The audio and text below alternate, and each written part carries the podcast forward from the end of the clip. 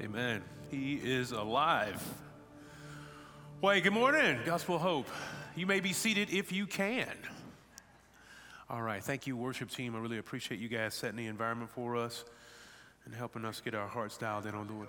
Oh, you, amen. Uh, well, hey, if we have anyone who is visiting with us for the first time, if you are a guest of Gospel Hope Morning, you just kind of throw your hand up? Uh, I'd love to just show you some love. Praise God for you. I see you. I see. And if you did not have an opportunity to stop by the Connect table, we would love to uh, give you a small gift as well as get some information from you. Uh, promise we won't spam you. Uh, we just want to make sure you stay connected and know what's happening in the life of this local body should you choose um, to um, want to know. Um, with that, I'm also excited to see all of you back for yet another episode of Courageous Faith as we continue our trek through the book of Joshua. So, uh, if we would, uh, if you are a Bible user, go ahead and take that out as you'll need it. And if you are a device user, you can go ahead and get it and begin moving your way over to Joshua chapter 10. That's going to be our first stop. And uh, let's ask for the Lord's help. Father, in the name of Jesus, this morning we come and we pause and simply state, We need your help. You are God. You are a God who is our help in a time of need. We need your help. Such a small word, only four letters, but saturated with meaning and different meaning for every single person in this room as to how we need your help. Lord God, you know our address, you know our situation, you know how each one of us needs you. And while our circumstances are incredibly diverse, our need is very singular. We need you. Lord God, would you show up this morning for both us, those of us here and those virtually, those who might listen later in podcasts or wherever? Lord God, would you show up in our lives and definitively, boldly, and undeniably allow us to experience your help. And it's in Jesus' name we pray. Amen. Well, if you've been trekking with us for the last few weeks, you'll know we are now up to Joshua chapter 10. We are up to Joshua chapter 10. So we've seen the Lord lead his people in a series of battles. And as you've heard probably in previous messages, um, the battles are won by the Lord Himself, but His people have this unique way in which He calls us to participate. When I'm reading the book of Joshua, whether I read it slowly and I just kind of drag through each one of the particular passages, or whether I read it quickly and I go from end to end, I am reminded of my great fascination with the career of Mike Tyson.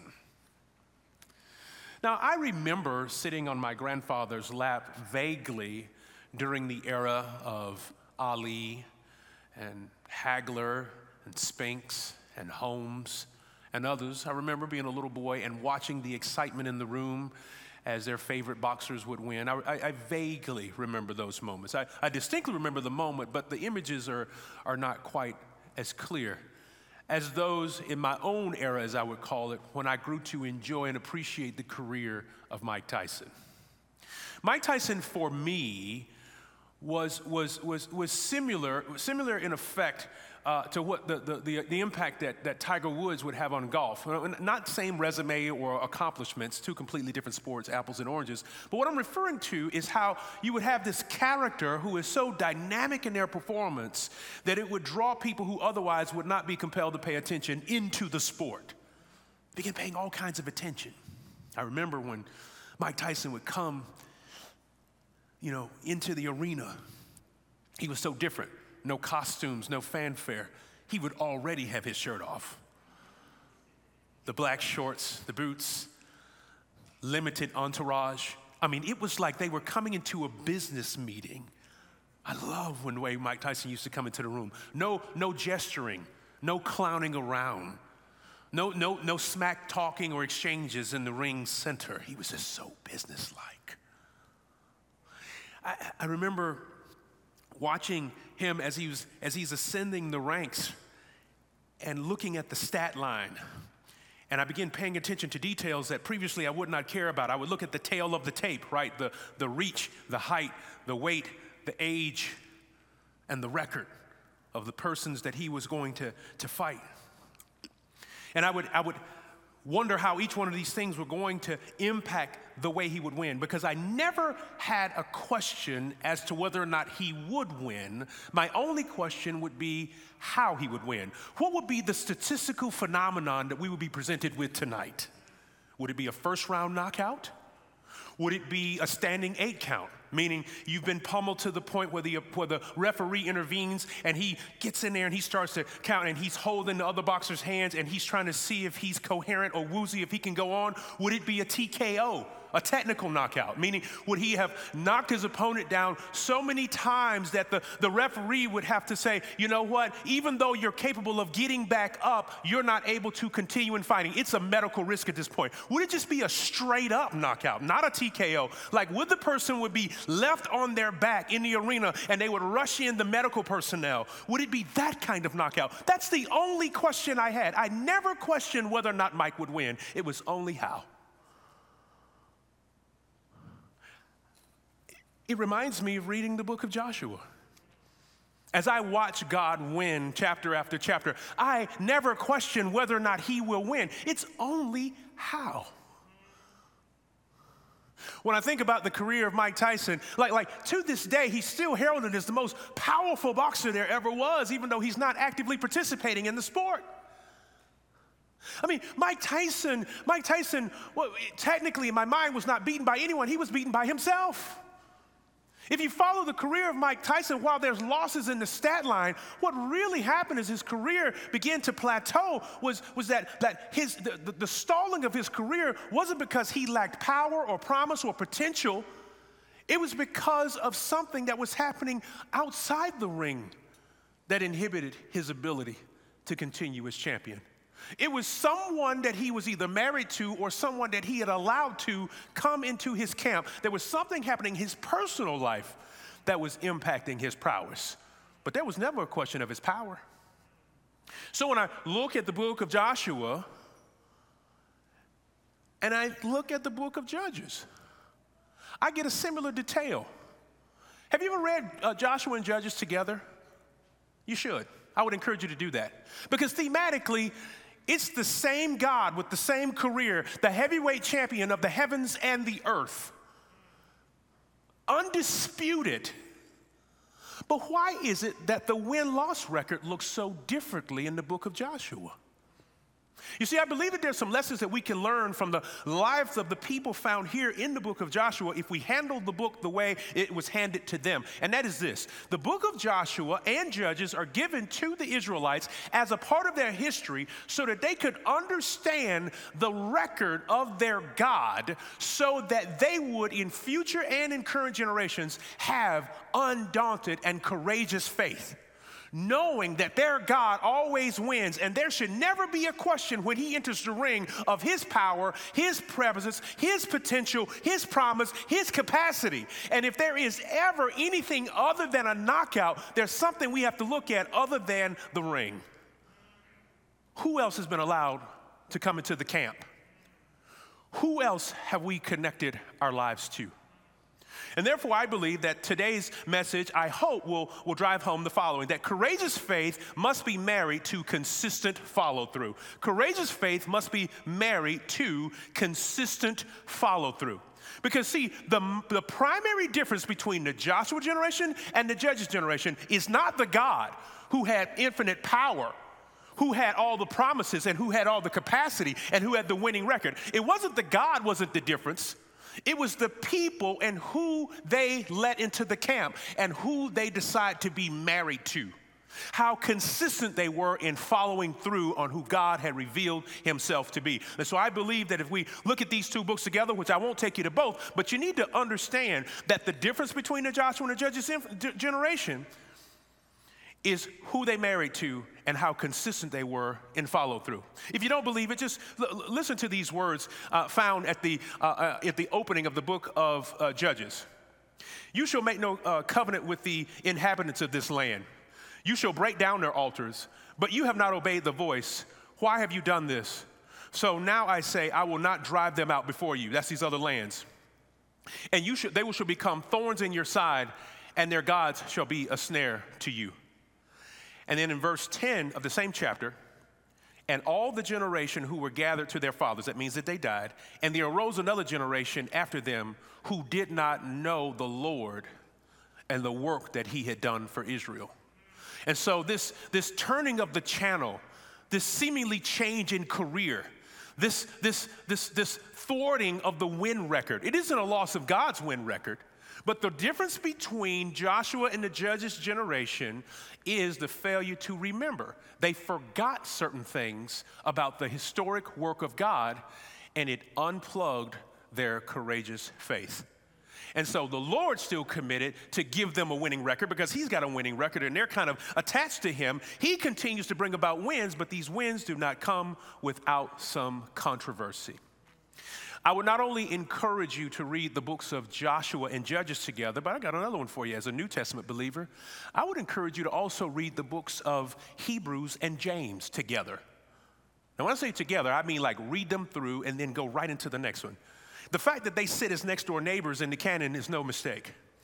Thematically, I want you to see uh, the difference in Joshua and Judges is really just one verse or one attitude made all the difference. When you go to the book of Hebrews, it talks about a group of people who have crazy faith. As a matter of fact, the, the, the, the, book of Hebrews is home to what we call the Hall of Fame of faith. These people who trusted God in these undeniable ways. And then what's immediately following the book of Hebrews? James. And what does James say? Yo, faith without works is dead. You can be as courageous as you want to, but you have to have some consistent follow through if you want to, if you want to experience what you just read about. So I would encourage you to read those books in those way uh, together, and I think it'll be a great supplement to your faith. But uh, being that this is not read story time, I got to take a text and preach to you just a little bit. So if you got your Bibles with you, go ahead and turn with me in them to the book of Joshua, chapter 10. I'm assuming you're already there, even if you're the slowest turner of all time, because I asked you to do that about 10 minutes ago. The Bible says as follows, follows in, in verse 1. And as soon as Adonai Zedek, king of Jerusalem, heard how Joshua had captured Ai and devoted it to destruction, doing to Ai and its king as he had done to Jericho and its king, and how the inhabitants of Gibeon had made peace with Israel who were among them. He feared greatly because Gibeon was a great city, like one of the royal cities, because it was greater than Ai, and all of its men were warriors. And Adonai Zedek, king of Jerusalem, sent to Horam, king of Hebron, Piram, king of Jarmuth, Japhia, king of Lachish, Debir, king of Eglon, saying, Come up to me and help me, and let us strike Gibeon. For it has made peace with Joshua with the people of Israel. And the five kings of the Amorites, the king of Jerusalem, the king of Hebron, the king of Jarmuth, the king of Lachish, the king of Eglon, gathered their forces and went up with all their armies and encamped against Gibeon and made war against it. Why would this be relevant to the first historical audience to receive it? Here's why. You see, immediately following the fall of Ai, Gibeon used to hang out with the five kings heard that Israel was coming, and they crafted a plan to go to the Israelites and make peace with them so that they wouldn't fall against them in war. The way that Gibeon went about making peace with the Israelites was that he pretended to be someone he not he was not. He deceived them, but they didn't consult with the Lord before going into an oath to make peace with Gibeon.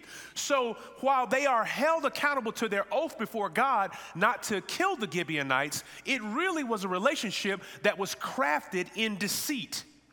And I believe it brings us to our first point here in Joshua chapter 10, verses 1 through 5. And that is if you want to have courageous faith, you got to learn to do two things, and that is to set aside both the weight and the sin that can so easily beset us.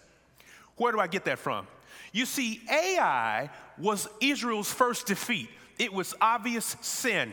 someone in the camp took something and disobeyed God in a way that they weren't, they, they disobeyed God. They did something they weren't supposed to do, and it resulted in a defeat.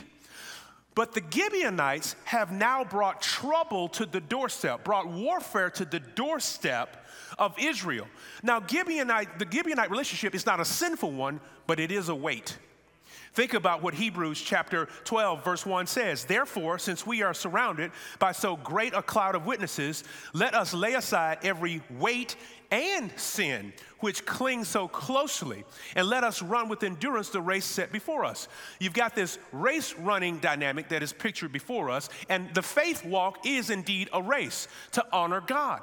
Now, as we're on that race, it says set aside the weight and the sin. They are two different things. It's obvious that you don't do what they did at Ai, but sometimes it isn't so obvious that you shouldn't do what they did with Gibeon. Let me explain. Sin is an obvious, that doesn't honor God. But weight can sometimes be things that we carry in our lives that make us less efficient in following through on what God has called us to do. Weight can bring about uh, not only inefficiency, but in this case, Gibeon, it brings about unsolicited issues on their doorstep. For you and I, what is the weight? It is stuff that not only makes us less effective, but it's also things that I have a tendency to make peace with that should not be allowed to hang out in my life. Let me hear me carefully. Your Gibeon is anything in your life that you've made peace with that should not have been given any property in your character. Now, I would take you on an extended exercise and ask you to think about that for a moment, but, but just to kind of cut through that, I'll give you one of mine. So, without gospel influence and, out, and the, the transformation of the Holy Spirit, I am a jerk. I am. I, I, I, enjoy, I enjoy a certain kind of sense of humor that comes at the expense of others and a certain kind of sarcasm. And I have a certain edge to the way that I like to communicate that without gospel guidance makes me a jerk. Certified, full blown. I'm a jerk. However, if I make peace with that, in other words, well, you know, that's just I am who I am. You just got to deal with it, gospel hope it becomes a liability to the thing that God wants to do in me. Why?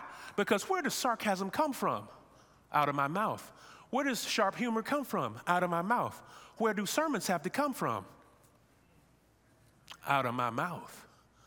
And so these weights live right next door to these places where God wants to apply His grace. And if I'm just going, well, you know, I am who I am, it becomes counterintuitive and counterproductive to the thing that God wants to do most and show up best and biggest in my life. And so I have to always be on the lookout for not making peace with Gibeonites not making peace with stuff that naturally grows up in, in the next door to what God is doing in me and saying, well, you know, y'all can just hang out here for a while as long as you stay quiet. No, it has to be regularly wrestled with, surrendered to the Lord. So, Lord, how do you want to use that place that can naturally produce sharp humor and jerkish sarcasm? How do you want to move in that area? How do you want to be glorified? How do I surrender that to you so that I don't make peace with that part of who I am?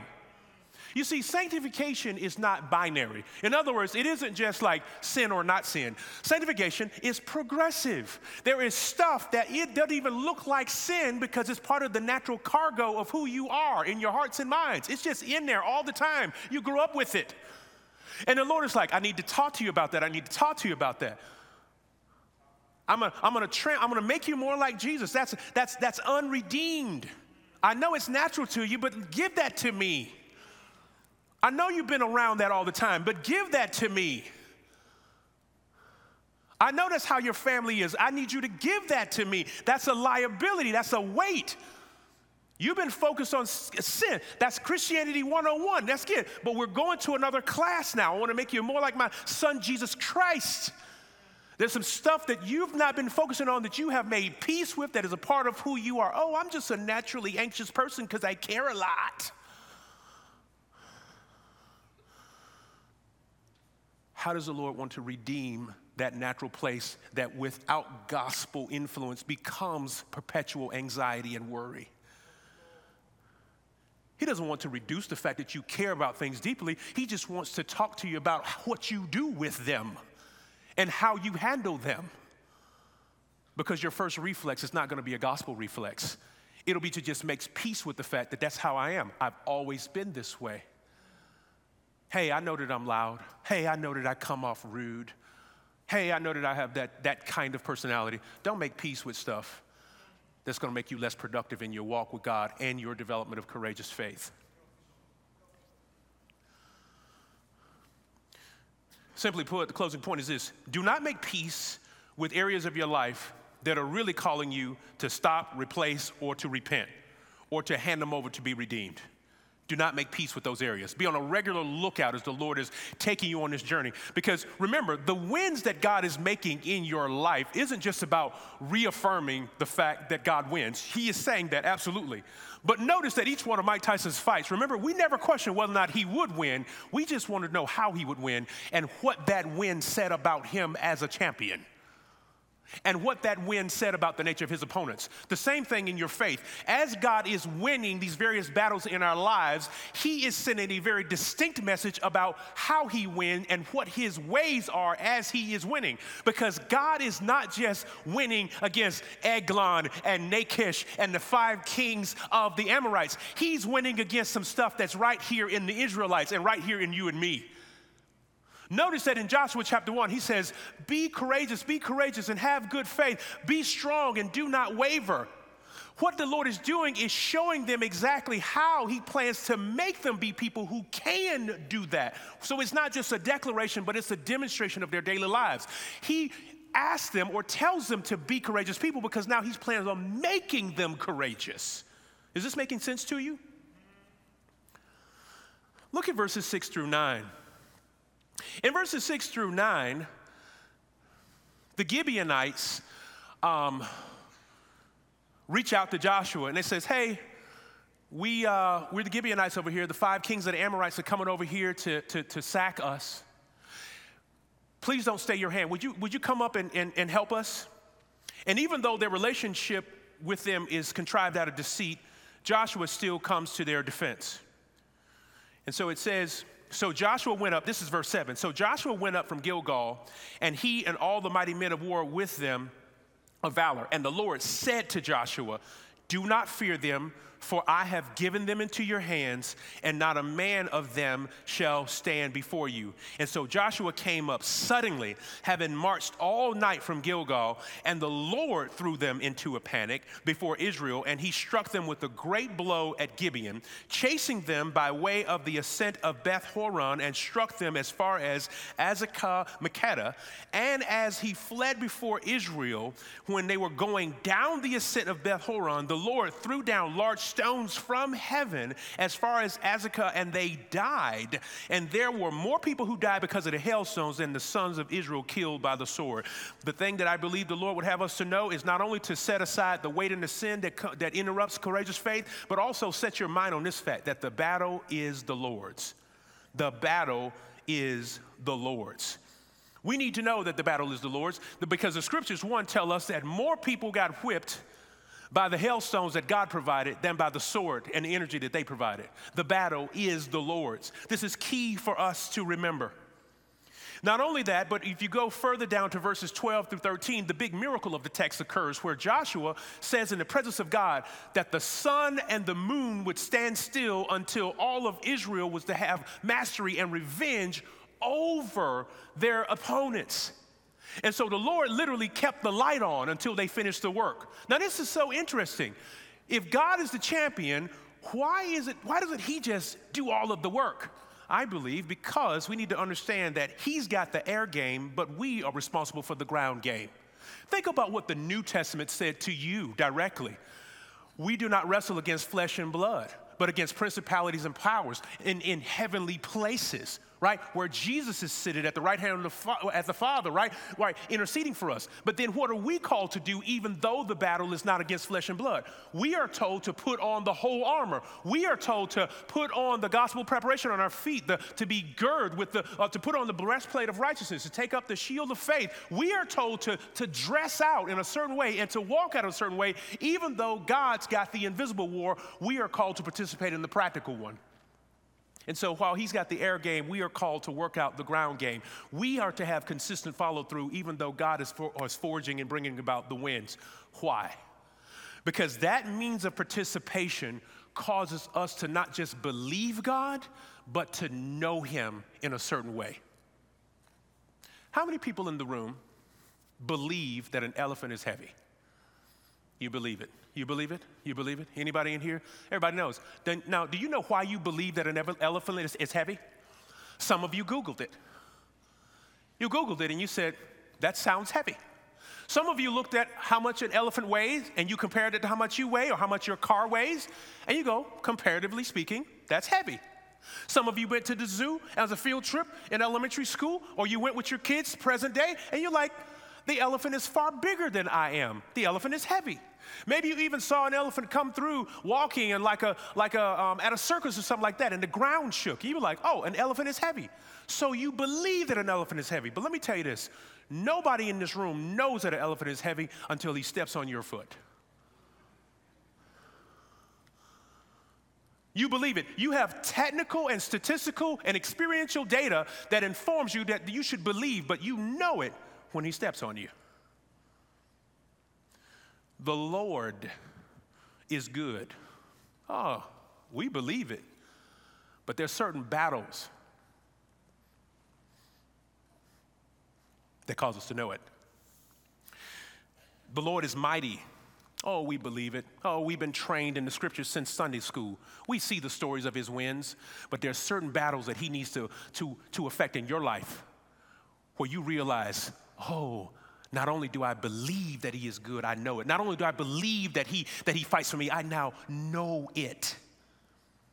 And so this is why I believe that the, the, the, the five kings is so important. The fact that five kings would conspire against the children of Israel, they need to see the fact that it doesn't matter how many foes come against them, the Lord can still win. And guess what?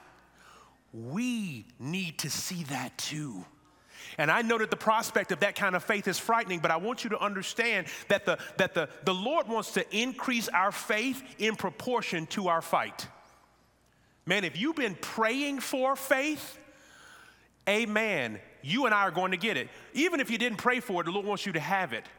But right alongside with the, the prayer for faith, the way that he does it is that our faith needs to increase for what though? Just so that we can have a, a um, you know, a higher prayer answer ratio? No, our faith needs to increase so that we have a deeper knowing of God. And one of the ways that we know Him is how He steps in on our behalf when we're in some of the toughest situations in our lives.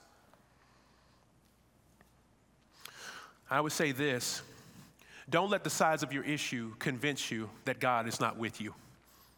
It would have been very easy when you heard, out, heard that the five kings had conspired against Israel to, to believe somehow that he wasn't going to be with them or that, that, Lord, you've whipped one king before, but he took a number of different kings down in this particular moment. But he allowed Israel to participate so that they could see the win. Final portion of the story that I'll take is found right here in Joshua chapter 10, verses 22 through 25.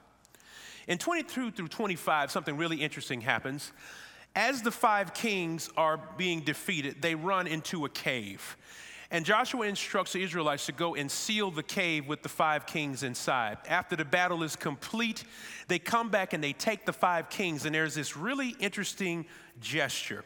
Verse 22 Then Joshua said, Open the mouth of the cave and bring those five kings out from, to, to, me from the cave. And when they did so, he brought those five kings out to him from the cave the king of Jerusalem, the king of Hebron, the king of Jarmuth, the king of Lachish, the king, roll call, the king of Eglon. And when he brought those five kings out to Joshua, Joshua summoned all the men of Israel and said to the chiefs of the men of war who had gone with him, Come now and put your feet on the necks of these kings. I believe that the third component of building courageous faith is that we need to set our feet on the necks of whatever is stealing our faith you need, you and I need to set our feet. Figuratively, what does it mean? And practically, what does it look like?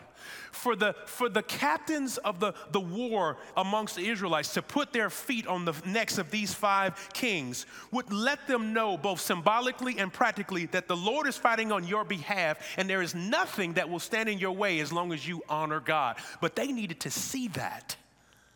And we sometimes need to see it as well. I want you to pay careful attention to also the five kings. One of them, the first one's name is Adonai Zedek. And what is he king over? He's king of Israel, he's king of Jerusalem. So interesting. I thought Jerusalem was like, you know, a godly city. So the, so the name Jerusalem means place or possession of peace. But who's ruling it? It's a, it's a king whose name is Adonai Zedek. He's not one of God's people. His name means, uh, my God is righteous. But it's not the God of the Bible. So it's a false God ruling over stolen peace. Follow me very carefully. In every one of our lives, you've got five kings. You've got a counterfeit king who is ruling property and space in your life that owns and has territory that should belong to the Lord that needs to be taken. You need to put your feet on the neck of whatever that is. I don't know if it's a habit. I don't know if it's a lifestyle. I don't know if it's a relationship. I don't know if it's a past memory. I don't know what it is, but there's something in your life that you need to put your foot on the neck of.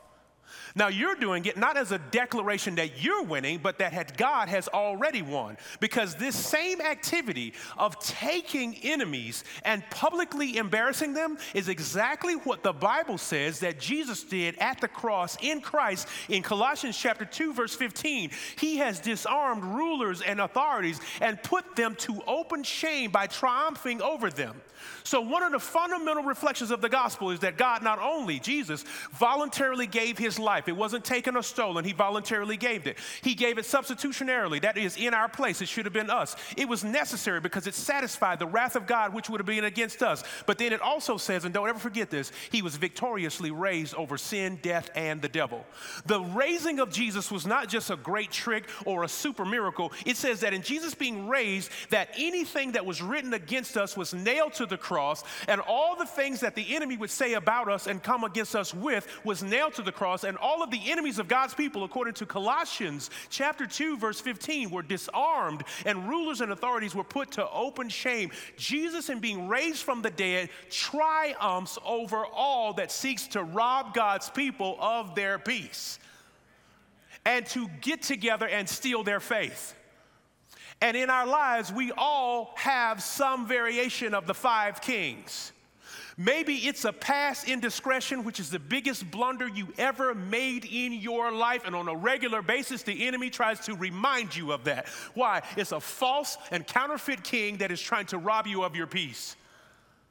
Maybe you've got a false sense of self righteousness, right? So, Adonai Zedek, it's not real righteousness, but there's a false sense of self approval and strength that you've been working under for years. And the Lord says, we got to put our feet on that king's neck. You don't have a righteousness of your own. Maybe again, it's a maybe it's a memory, maybe it's a past. It's something that keeps trying to creep up, and they're, they're, and at times in your life they come together as a group to launch an attack on your faith. And God says, I don't want any of that to have any property or any territory in your life emotionally or intellectually. And what do you do? What is your gesture? What is our gesture of putting our feet on the necks of these defeated kings?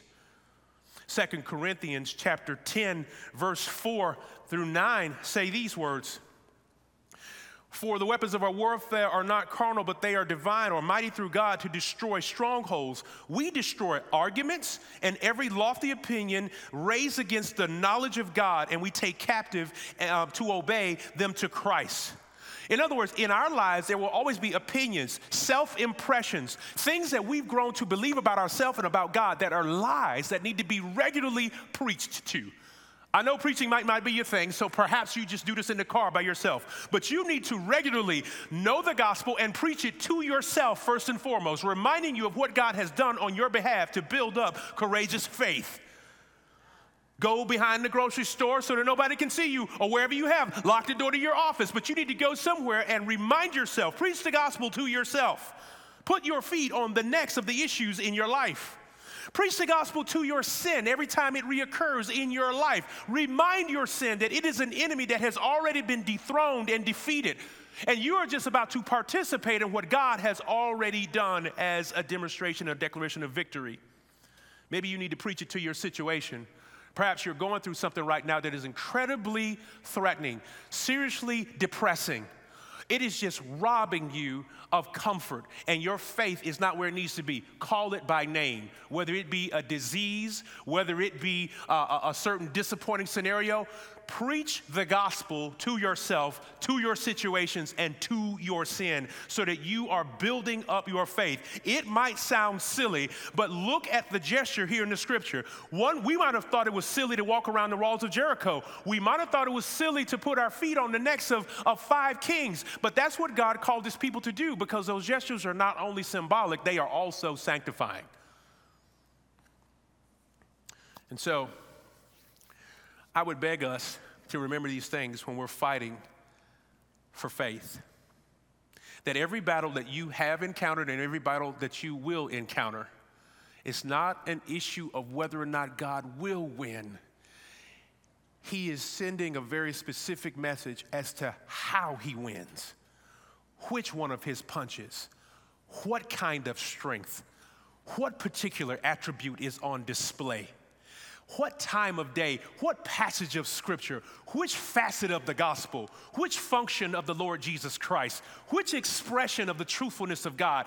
This is what God wants you to see as He's throwing punches on your behalf. That's why the opponents are who they are. That's why we look at the tale of the tape. That's why we do not want to forget God's past work because we want to make sure we are building in our own souls a resume of courageous faith based on what God has already done on our behalf.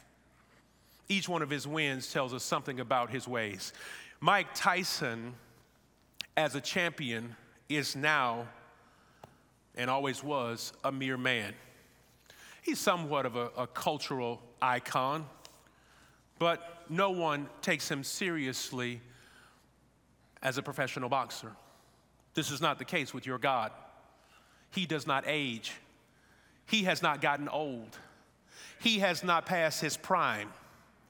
The miracles and the strength of God, as depicted in the Old Testament, they are not seen on some screen in black and white, and we wish we had a champion like that. No, He is the same God today, yesterday, and forevermore you still have a champion in Christ. And you have a champion whose life is faithful. He doesn't have anybody in his entourage that means him ill. And if they do, they won't stop him. You have a real champion who you can not only be a fan of, but who you can follow and who is fighting on your behalf. This is who we have in God. And you can have courageous faith because of that fact. But know this do not shrivel when your life is confronted with, with, with, with a battle that is statistically above and beyond anything you've ever encountered before because the intensity of the battle is designed to increase the quality of your faith. Let's pray. Father, in the name of Jesus, we thank you and praise you for every time you will walk us through your word and give us another glimpse of yourself.